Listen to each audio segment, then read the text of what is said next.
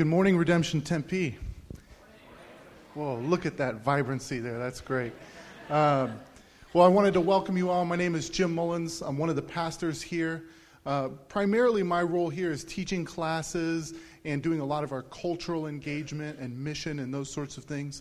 Uh, this morning, I'm going to give some announcements and I'm going to continue with our All of Life interview before Ricardo comes up and teaches this morning. So, speaking of classes, I really have one announcement, and that's that we have a membership class coming up. The membership class is going to be the next two weeks, starting next week. So, July 21st and July 28th, two weeks at 5 p.m. here on campus, we're going to have a membership class. And it's for anyone who wants to know what our theology, our values, to be able to ask any questions. And it's really the step you need to take to become a member here. Um, so we'd love to have you there. I'm going to teach the class. So if you show up, I'm really going to like you more. So please come to the class. Um, so that's 21st and 28th.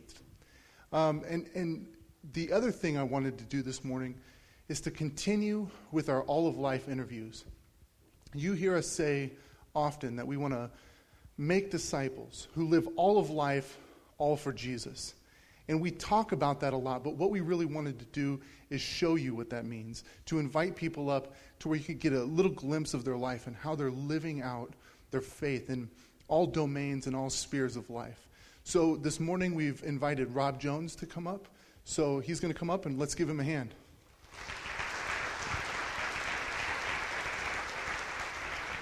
So, so um, earlier today, someone said that uh, Rob looks so sharp that he should probably just interview himself. But I'm going to interview him nevertheless. Uh, I told Rob, I said, dress how you do at work so you can get a glimpse of what it's like day in, day out. So, Rob, why don't you tell us what you do? This gets old, by the way. I was excited when I found out I get to wear a suit and tie to work. Yeah. That lasted for the first two days of work. And yeah. Three years later, this is a prison. I promise yeah.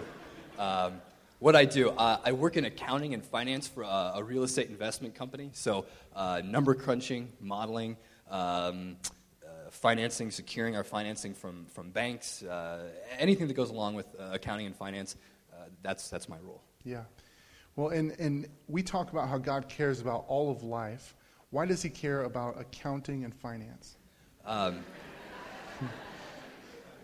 let me put it in the broader perspective first of what my company does, and then I can tell you exactly why I know for a fact God cares about accounting and finance, and that is. Nice. Uh, so, so our company, uh, my company, raises uh, money from investors. It goes out and buys real estate with it, which is a real common business model. But how I see uh, the Lord's work done in that is uh, twofold. One, we are receiving investor dollars, and we are not uh, flippant about that. Our company takes very seriously the money that we raise and recognizes uh, someone's hard earned money is being entrusted to us. And, and so we take that knowing we, we take a great responsibility. And then with that, we steward that money to acquire real estate that is in the best interest of that person. And so, um, what I do in accounting and finance that helps further that, that kind of broader kingdom perspective is to say, uh, I'm going to do my job excellently because as a company, from a broader whole, what we're doing is being faithful with God's resources that people have entrusted us with, as well as fulfilling uh, the, the creational mandate to kind of cultivate the world around us. That's great. Thanks. And what about uh, love? Jesus says to love your neighbor, to serve your neighbor. How, does, how do you do that through your work? Um, specifically, uh, from, from the broader perspective of the company, uh, I, I, think that we, uh, again, we, we respect the people who have trusted us with their money in a way that, um, I mean, the, the reason we wear a suit and tie to work, part of the reason is the, the owner or the founder of our company says, look, you're going to do everything excellently, starting with uh, the way that you dress, uh, all the way down to what you do. And so we, uh, we, we, carry out and we, we re- give a return to our investors that is is the best that we could possibly do for them. Uh, specifically, uh, how I, I love my neighbor in, in my work is just doing my work excellently as best as I can so that um, it makes my, my boss's jobs easier and it makes my coworkers' jobs easier when I uh, perform to the best of my ability. Great, great. And um, how can we be praying for people like you and people who work in finance and, and, and those sorts of things? You know, everybody laughed when you said, you know, how is accounting important? Yeah. And everyone's like, because uh, accounting's not important. Um, There's, I mean, you're going to ask, can I ask the question preemptively? if, you're, yeah. if you're in accounting and finance, can you raise your hand in some degree? I mean, it, it's not like the, the concentration of teachers that we have here, but there's a lot of you that are in it. And I, and I think it's important for, for people who are in accounting and finance, how you can pray is um, realize that your job is important and, and what you do matters. Um, accounting is not without merit and it's not without purpose. If there was no purpose in it, you wouldn't you wouldn't see that it, it happens. At every business, at every establishment, everywhere, accounting happens. So um, it matters, and, and how you do your job matters. So that the, the prayer, my prayer would be that uh, people that are in a similar field as I am would understand um, that there is value intrinsically in what you do um, for the broader company as a whole and just who you are as a person uh, what it means to, to know that your identity is in Christ, that you've been given this job, and that you will do it excellently to praise the one who gave you that job. And so um, that would be my prayer. Great, great. Well, once again, if you're in accounting or finance, would you raise your hands? Proudly. Proudly. There you go. um, and just to let you know, we care for you and we pray for you, and we realize that God has sent you into your particular field. So I'm going to pray for you and pray for Rob now. God, we thank you how you have called some people to steward these important resources. We thank you uh, for them. We thank you for the work that they do, and we pray that they would do it with integrity, with wisdom, with a real sense of love uh, for their neighbor. We thank you that every time we uh, have a, some good tasting food or a child uh, goes to a good school or we experience some good business, there's an accountant there who's cultivating and stewarding resources. We pray for a sense of intentionality and purpose for all of those in our congregation who are in these fields. And we pray that your, your spirit would be present and you would be present with them as they work. In Jesus' name, amen. Thanks. You thank these guys again?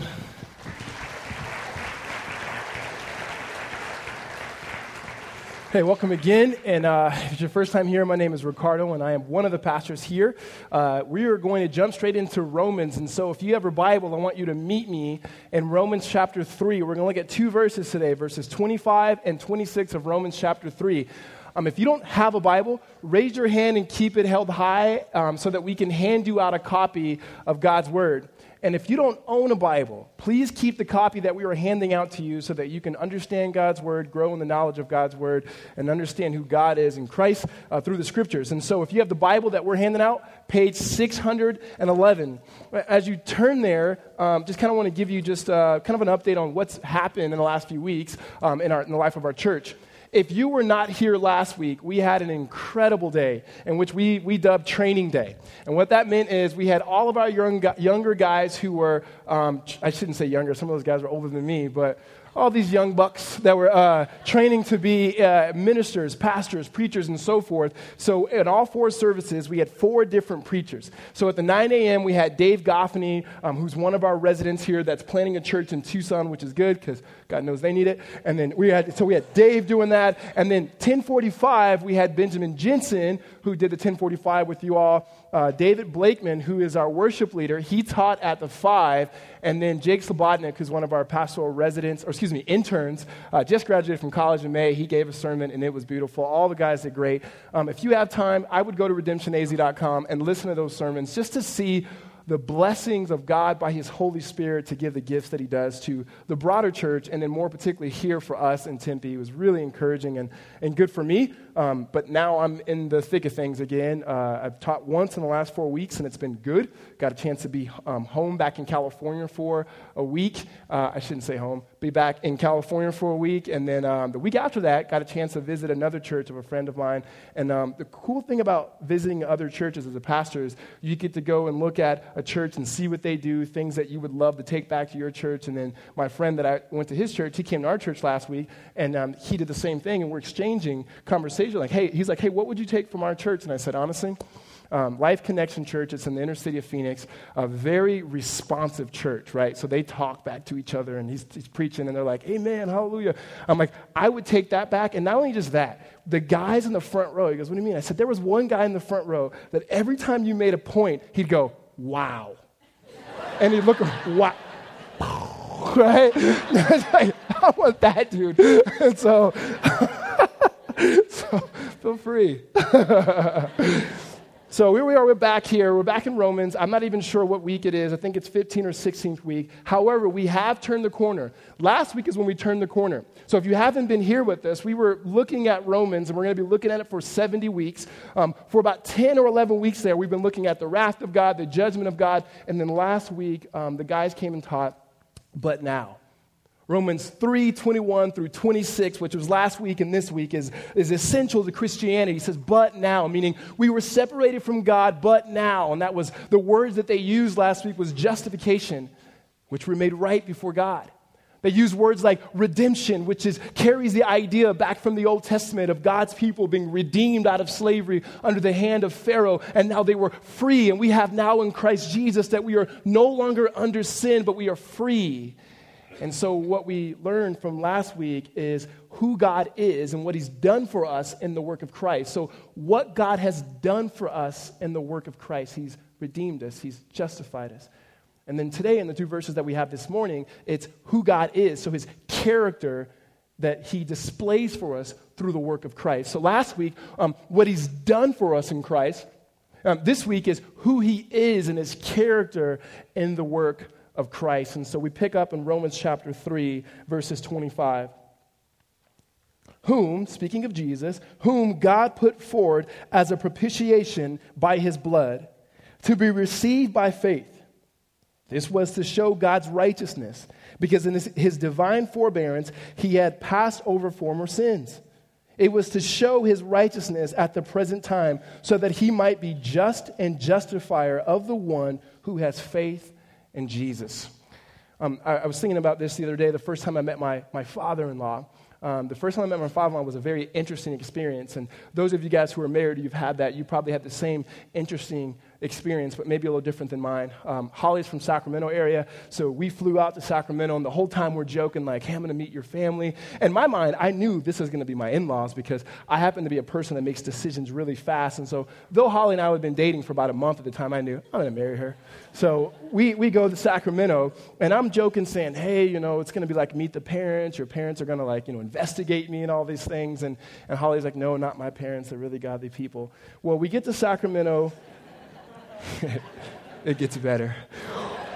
We get to Sacramento and we're coming down the escalator in the airport, and I meet her dad. And her dad, his first words to me was not, Hi, my name's Steve. Hi, Ricardo. It, it was, Hey, you're not 215 pounds. And I'm like, No. but I am Ricardo. Nice to meet you. I got, what do you do with that? Well, later we get to, this is going to come back later. So we get to Holly's parents' house, and she's showing me around the house. Beautiful home, just godly parents. And we get to her dad's office in his house, and she goes, This is my dad's office. And I'm looking around. He's got autographed balls of like Joe Montana and Jerry Rice. He's a 49er fan, which wasn't a big deal for me. And then it was, um, and I, we're walking out, and I see this stack of papers on his desk, and I notice something on this paper, and I go, Man, should I bring this up to Holly? Because, I mean, we've only been dating for a month. I'm not really sure if she wants me to do this, and I don't really know her parents, but I had to. Because these stacks of paper were, were, were probably 15 to 20 printed out stacks of pap- papers of my um, athletic biography from playing at ASU. So it was my picture, what I weighed, um, how many tackles I had in 04, 03, 02, 01. And I said, Holly, uh, what is this? And she looks at me and her face goes red, like, oh no, my dad, like, right? And so now I'm going back to the airport. No wonder he's like, you're not 215, right? And it's like, no, that was like a bio, and they lie in those bios anyway, right? And so it was just the weirdest thing. And, and, and so it, it, it, continues to get worse. And so I meet her brother the next day, and I'm kind of making relationships with him, and I'm joking around. I'm like, hey, so what's up with your dad printing out those bios? Like, I'm joking around, like, he probably doesn't even know. He goes, oh, did you see those? and I'm like, did I see him? He goes, yeah. Um, he printed out a copy for everyone who you're going to meet this weekend.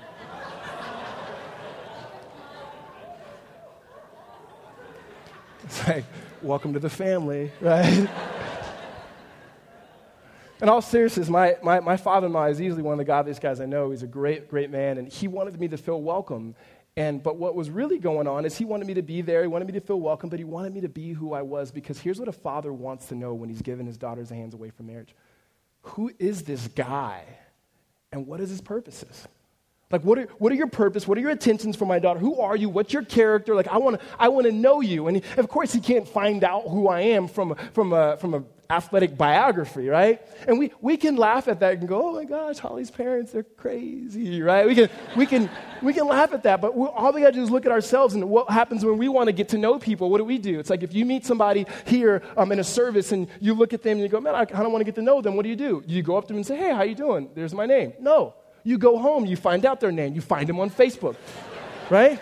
And you stalk them. Let's just call it what it is. Don't say, no, no, no, no, no. No, you stalk them, right? You're looking at them, you're saying, oh, you're checking out their pit. You know it. You know it. I've never done it, but you know it.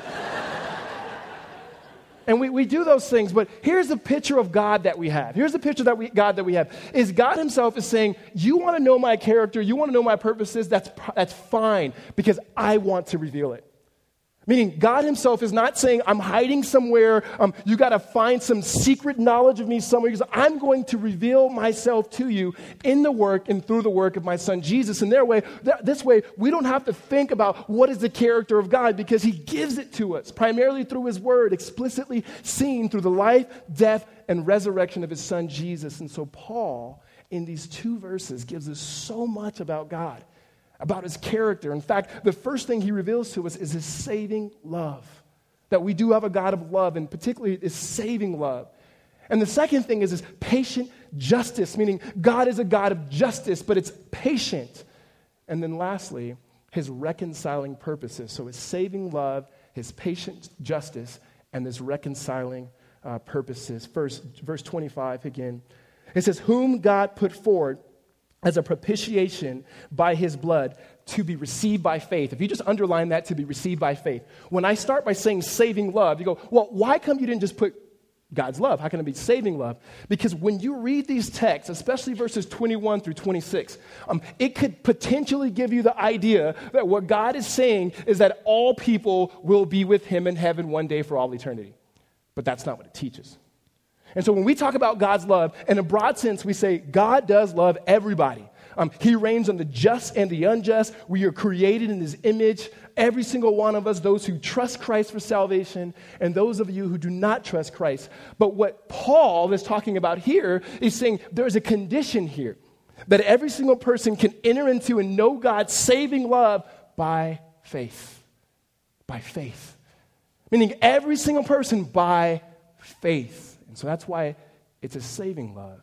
And if we're going to understand his love, this saving love, part of his attribute and, his, and its characteristics, we got to explain it. We just can't just go out and just say, oh, God loves you, right? Uh, I was riding my bike the other day and been trying to ride my bike all summer, and uh, it's rough. And I was behind this car, and it said, Darwin loves you, the bumper sticker. And I thought, that's pretty funny, right? And the reason why I thought it was funny, not because Darwin loves you, not because it wasn't creative. Because what happens is, you know, Christians, we're, we know that we're good, as Christians as a whole, we're good at taking things from culture that's already been done and then making our Christian version of it, which is usually not nearly as good. It was just funny to see broader culture now take something that we're good at, bumper stickers, and then, I wouldn't say good, but something that we do, bumper stickers, and then saying, Darwin loves you. And I got thinking, um, what evidence do you have for that? Like, what evidence do you have to show me that Darwin? Like, there's no explanations there.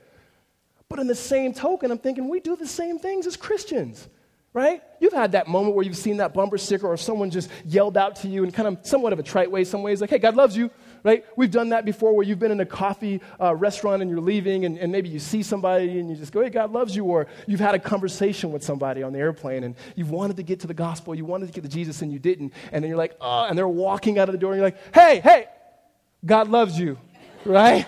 Thanks. Could you explain that for me, please?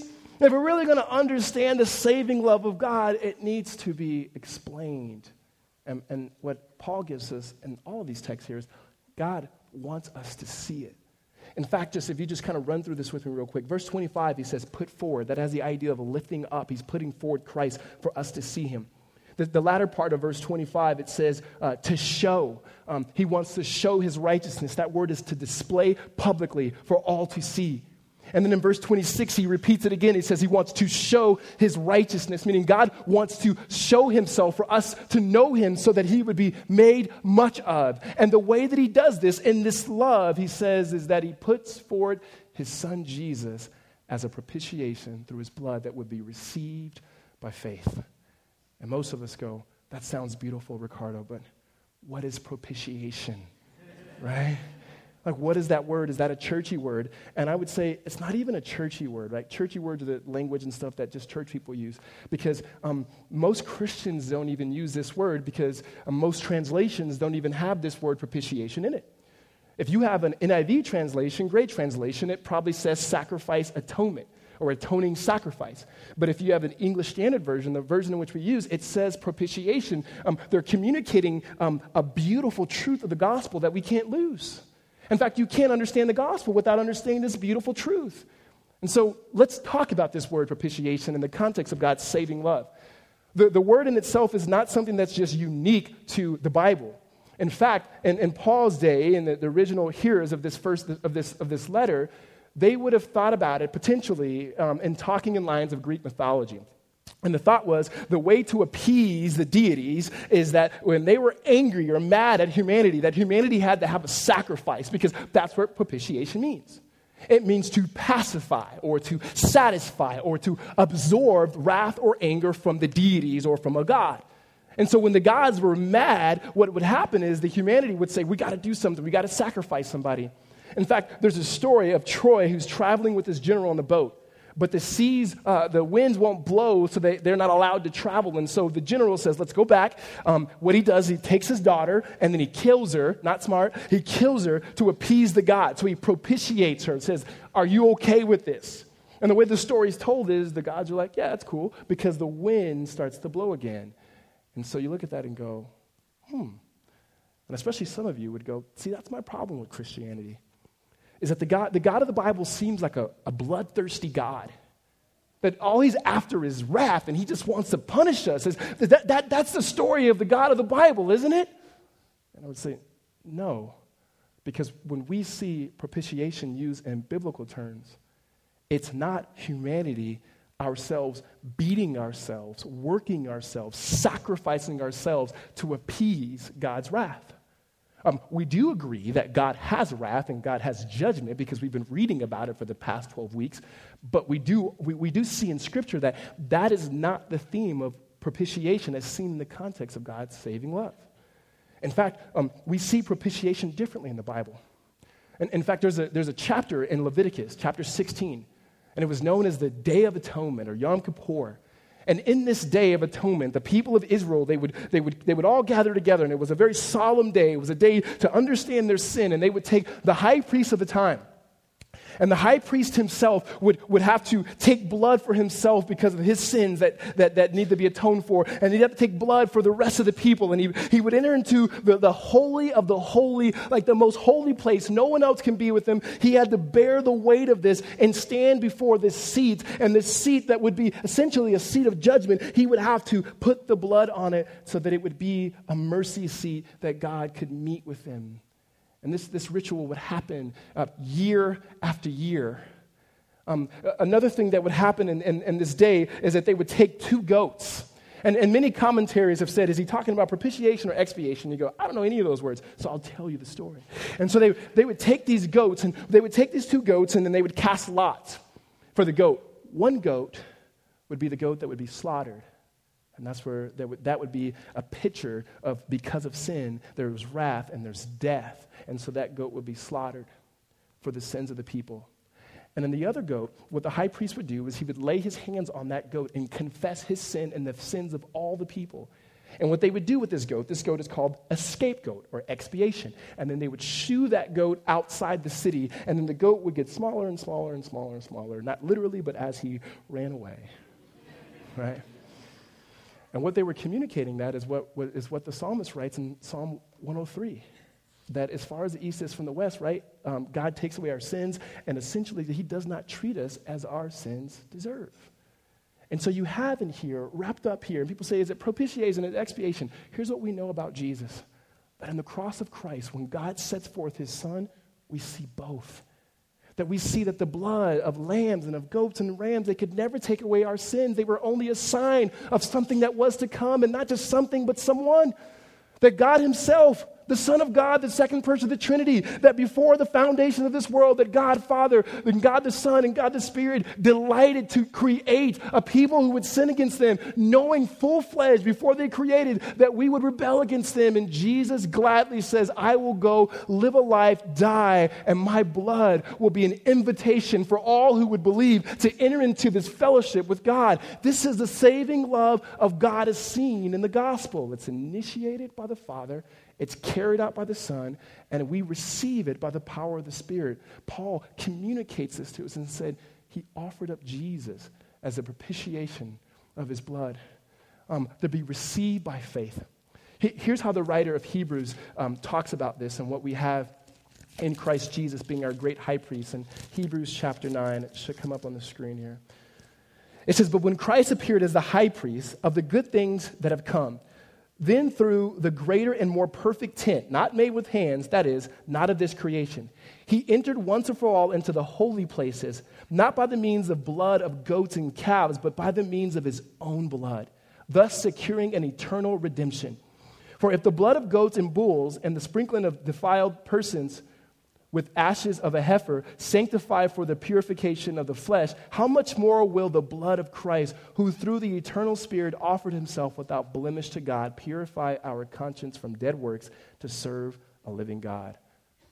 When you want to understand the saving love of God, is that God sent Jesus as a propitiation to satisfy the fullness of God's wrath. I, I love what Elyse Fitzpatrick says.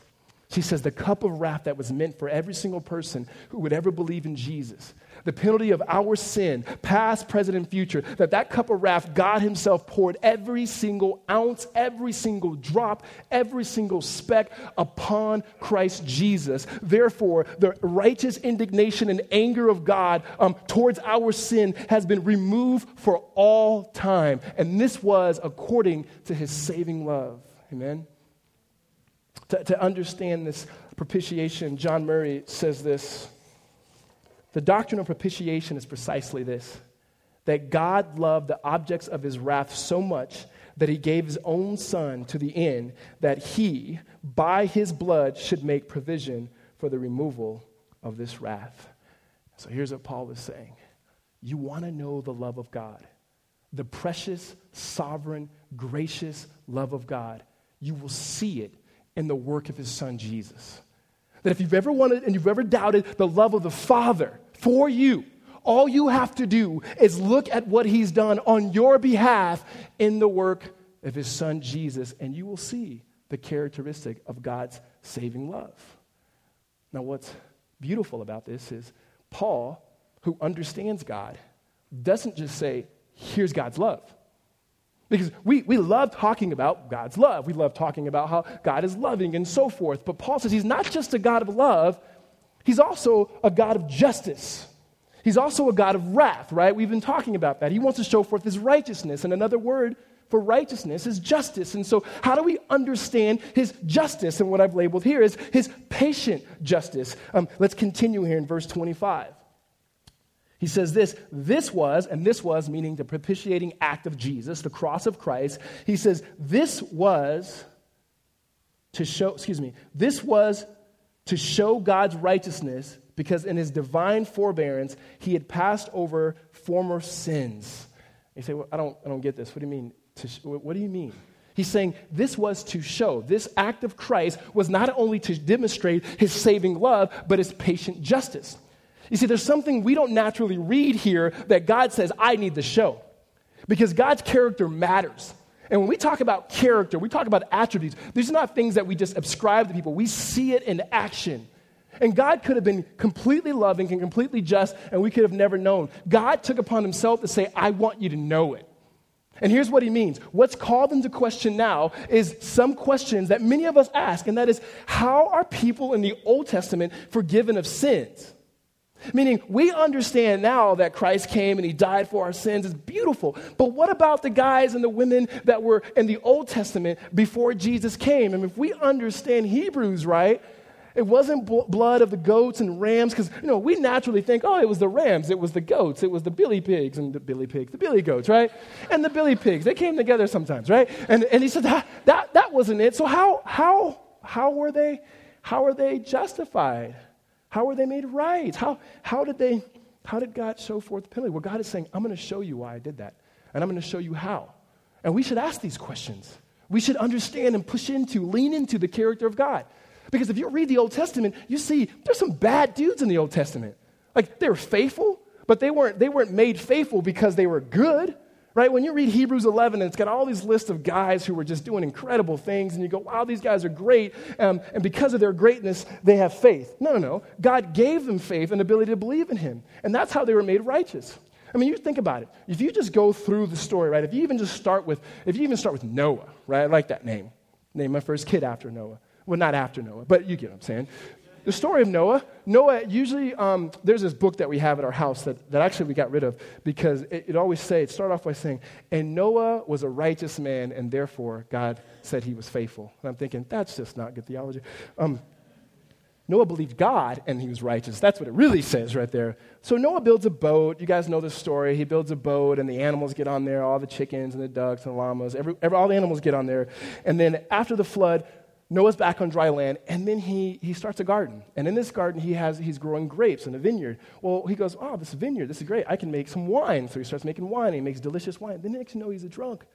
And he's drunk. And we go, Wow, this is, that's not good. Now he's like a drunk sailor, right? And so we look at that, we go, Oh, that's not good. And then you fast forward, you look at, you look at someone like Abraham. Abraham, um, whose name was Abram, that God changed his name to Abraham. Like he's like Father Abraham. Many of us grew up in VBS singing songs. He had many sons, and I'm one of them, and so are you, me too. Like we sing those songs, right? And we look at Father Abraham, and then you look at the life of Abraham. When God called Abraham, he's traveling, he's walking with his wife, you know, he's got his arm around her, everything's good. He comes up against Pharaoh. He's afraid of Pharaoh. He's got his, his wife, his, his, his, his boo, right? Like with him. And then, and then Pharaoh Pharaoh's looking and he goes, Who's that? He goes, Oh, because he's afraid of Pharaoh. Oh, this is, uh, that's my sister. Do you want to? And it's like, Abraham, right? Are you kidding me? And then David, and, and we, we know the story of David. And if you don't know the story of David, David was a man after God's own heart. What's amazing about that is this was not self proclaimed. David didn't go around saying, Hey, just so you guys know, I'm a man after God's own heart. Um, God said that. God said, this is, a, this is the man after my own heart. And then we see the story of David, and we read about in 2 Samuel that David himself is supposed to be off at war. He's at home. He notices this woman taking a shower. How do you notice a woman taking a shower? I don't know, but he notices her taking a shower. She's a married woman, and he sends his servants to, to, to get her. And then they came together, and they, um, they knew each other in a very biblical manner. And then she, she became pregnant. And David goes, Uh oh, I've committed adultery, and now she's pregnant. What am I going to do? So he, he makes it so that her husband is killed. And then when God confronts him through the prophet Nathan, when David repents, God says, okay, your sins are put away. Okay, we see all that and we go, how did God allow all that to happen? Like, how, how, we get it, he's a loving God, but he's just, and he can't compromise his character. So, so what is Paul saying here? What did, how did God show this? Well, this is a way to think about this is if you grew up, um, some of us grew up, we didn't grow up with a lot of money in our families. And so, especially in the 80s and 90s, there was a thing that was big called uh, layaway, right? So, yeah. and what layaway was is like, you know, my mom would take us to Kmart or something. It's like, you want that bike? Yeah, I want that bike. She was like, get that bike. All right, um, we're going to put it on layaway. And so you'd be like, wait a minute, what is it? I get to take it home? No. Leave it there. And we'll make payments over time, over time, over time. And once it's all paid off, then you can receive the good. Um, that's not what Paul is talking about here. It's not a layaway plan. A better way to describe this would be deferred payment. And what a deferred payment is, in most cases, there's an arrangement that's made um, to that the person would receive the goods now and then pay for it in full at a date that was set. And so, in the case here, talking about God passing over former sins, what we see is his divine forbearance, as Paul says there. And his divine forbearance, it communicates that God is patient. And this divine patient we read about in, in Romans chapter 2, verse 4. That this patience is God exercised or uh, God exercised or God given, in which God is able to restrain himself from executing justice, but there's a time in which he will do it. And particularly for those in the Old Testament and for those of us now who have never believed, that time was set, as Paul says in Galatians, when the proper time was here that God sent forth his son, born of a woman, the virgin birth, born under the law, to redeem those, to pay the price for those who would be under the law, who would believe in him by faith. The reason why deferred payment works best in this is because the reason why a person can say, I will give you the goods, is because the person receiving the goods is good for the payment. What we know for a fact because of the character of God, because He's gracious, because He's good, because He's just, is God is good for it. Therefore, He was able to receive them immediately. And so, when those men and women of the Old Testament died before the cross of Christ, God was able to defer their payment to Christ. And when they died, they came and they re- God received them fully. It's not like a layaway plan because we know our parents enough to know they were never really good for it, right? They just wanted in the moment. You want this bike? Sure. I guarantee you right now, there, there is somewhere in California at a, at, a, at a Kmart, there is like a go go Jeep waiting for me from like 30 years ago or something like that, right? Because we're, we're a couple more payments and we'll be there. Paul says this is the divine forbearance of God. That's a patient justice that he was able to withhold looking to the day of Christ. Now, this has implications for us. Because not only does it teach us about God's justice to say, wow, he, he upholds his love and he upholds his justice, but the implications for that is one, be thankful. Because we look at God's divine forbearance. Again, in Romans chapter 2, verse 4, it says that it is in this divine forbearance that God is long suffering. And this kindness is meant that we would be led to repentance. And some of us can say, yeah, that's, that, I should worship God. Because if he would have came back five years ago, if he wouldn't have been as patient, he wouldn't have been coming back for me. If it had been 20 years ago, it, w- it wouldn't have been for me. It has implications for our children that we were praying and asking God to redeem, to give Him His Holy Spirit, that their, their lives and their hearts may see and love Jesus. It, it's for our adult children that, that, that, are, that are wayward, that, that hate everything about God and church, that we're saying we're thankful that our God is a loving God who saves, but He's also a patient God, that knowing His justice is coming, but He's patient. It has implications on our coworkers that we are sharing the gospel with, asking that God Himself would intervene sovereignly in their life, that they would know the great grace of God, that we see that our God is, is not weak, but He's loving, but he, and He's patient, and He will execute justice. And so Paul puts this picture for us. We have His saving love, and then we have His justice. But, but if, you're, if, you're, if you're like me, you go, that, that's really good. I, I, love to see that God is a God of love. And, and then some of us are going, I love to see that God is a God of justice. Um, but, but how are those things reconciled?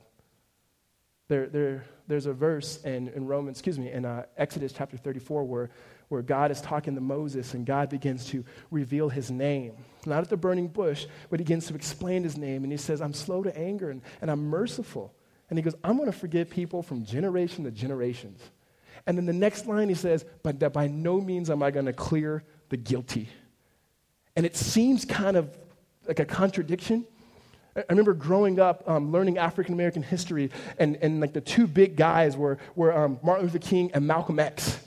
And like, like Malcolm X would be like, by any means necessary. And then Martin Luther King would be like, um, nonviolent, nonviolent. And then Malcolm X was like, yeah, but by any means necessary. And I'm thinking, gosh, these guys, I, I can't pick, right?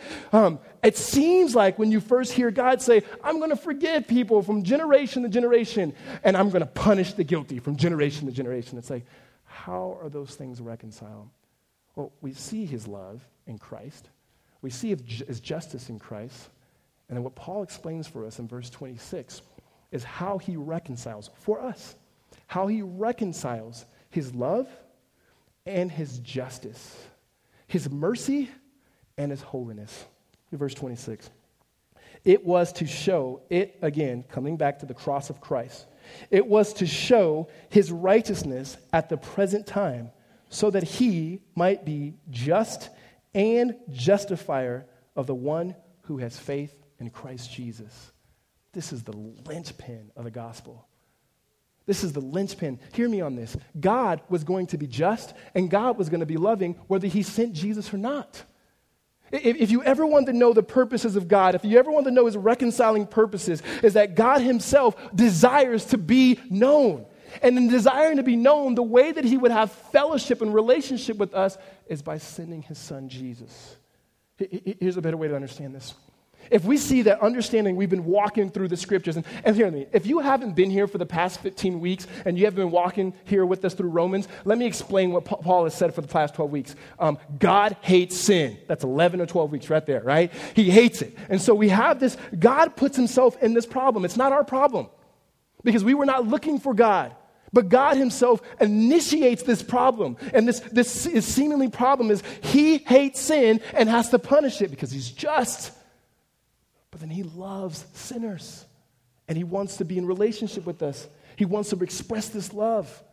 And so, how is he going to reconcile it? And what Paul says is he sends Christ. He sends the cross, Christ on the cross, to show in Christ that he may be the Father, the deep love of the Father, that he would be both just and justifier. So he would be just because he can look at our sin and say, Yes, I'm going to punish it. I have to. And so he punishes it, but he doesn't punish you. He makes it in such a way that he can punish sin without having to punish you. And so he sends Jesus. But then he wants to be justifier. This is the nature of God that he desires to be with us. He desires to be in fellowship with us. And so he's able to justify us by the work of Christ. And so, so, so here, here, here's what this means. You've heard this said, or maybe you haven't, that Christ lived the life that we should have lived, and he died the death that we should have died. What, what that means is this is that on the cross and through the life of Christ, God did a few things for us. The first thing He did is we understand that Christ died, died the death we should have died. That's what we've been talking about. He sent, God sent Jesus to die for our sins. He absorbed it, past, present, and future. It's done. He's dealt with the problem of sin on behalf of all who would believe Him by faith. But He also lived the life we should have lived, that we may have righteousness. Because we in ourselves, as we talked about, even in Romans, that we don't have a righteousness. But now he's given us the record of Christ, meaning the beautiful life of Christ, the beautiful record of Christ, his sinless life, his impeccable life, God gives to us. Um, and what that means now is that when God the Father looks at us because of the work of his son Jesus, he sees us as his son. You were loved just as much as Jesus is loved. You were loved by the Father God as much as his son Jesus is loved. It's the reason why Paul can say in Ephesians that we are as good as seated with Christ in the heavens. Because what he knows, Christ, God himself, is not going to say, I take it back. He's not going to say, never mind. It was his plan from before the foundation of this world. And God says, I sent forth my son to display my character so that we would see his glory. And when we see this glory, we make much of him in everything we do. Amen? We make much of him in everything we do. And so when you understand the saving love of Christ, it's to be received, the saving love of God, it's to be received by looking at Christ and what he's done on your behalf. You can trust that God himself never compromises his character. He never compromises, and this is justice himself for those who would believe he placed upon his son Jesus. And then his reconciling purposes. One, he reconciles his characteristics, and then he reconciles us to him.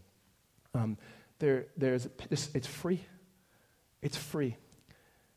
Let me close with this. There, there was a, um, we, I watched a, Holly and I watched the documentary yesterday. Was Saving Superman or something like that. It's an educational deal that some of you guys probably watched. And it's on public education, and I'm not really sure where you stand on that. But it was pretty compelling.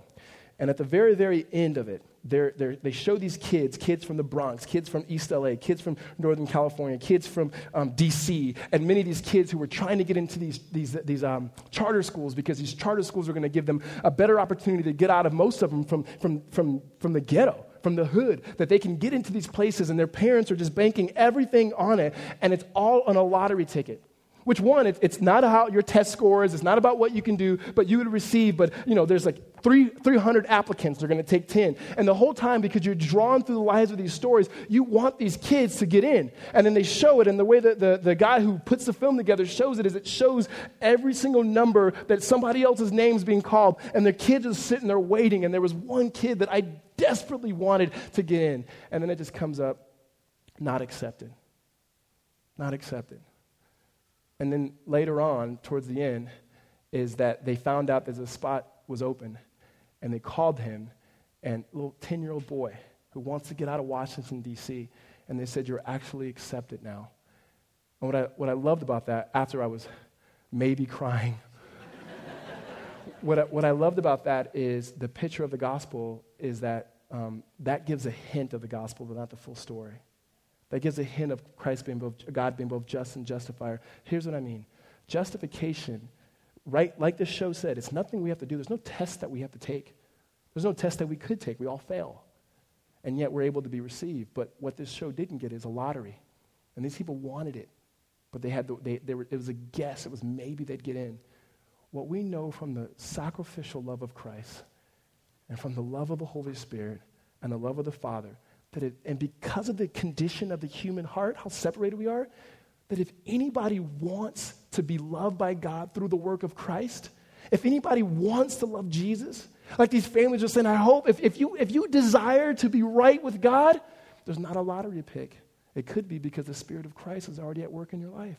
And that every single person that desires this, that wants this, by faith, that rests in this, what it says is accepted for all eternity. There's nothing we can do to make God love us any more, and there's nothing we can do to make God love us any less. Amen? Let's pray.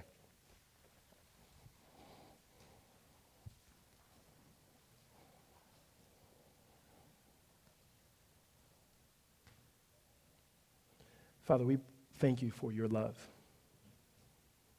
It is easy for us, Lord, to talk about the gospel, talk about the life of Christ, and to omit the fact that this was by your design, Father.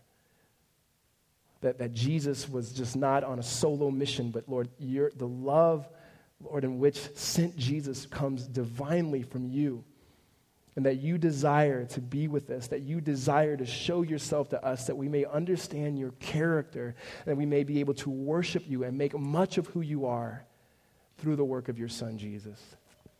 Lord, we thank you for the Holy Spirit, for those of us in this room that have had the opportunity, Lord, by grace to believe.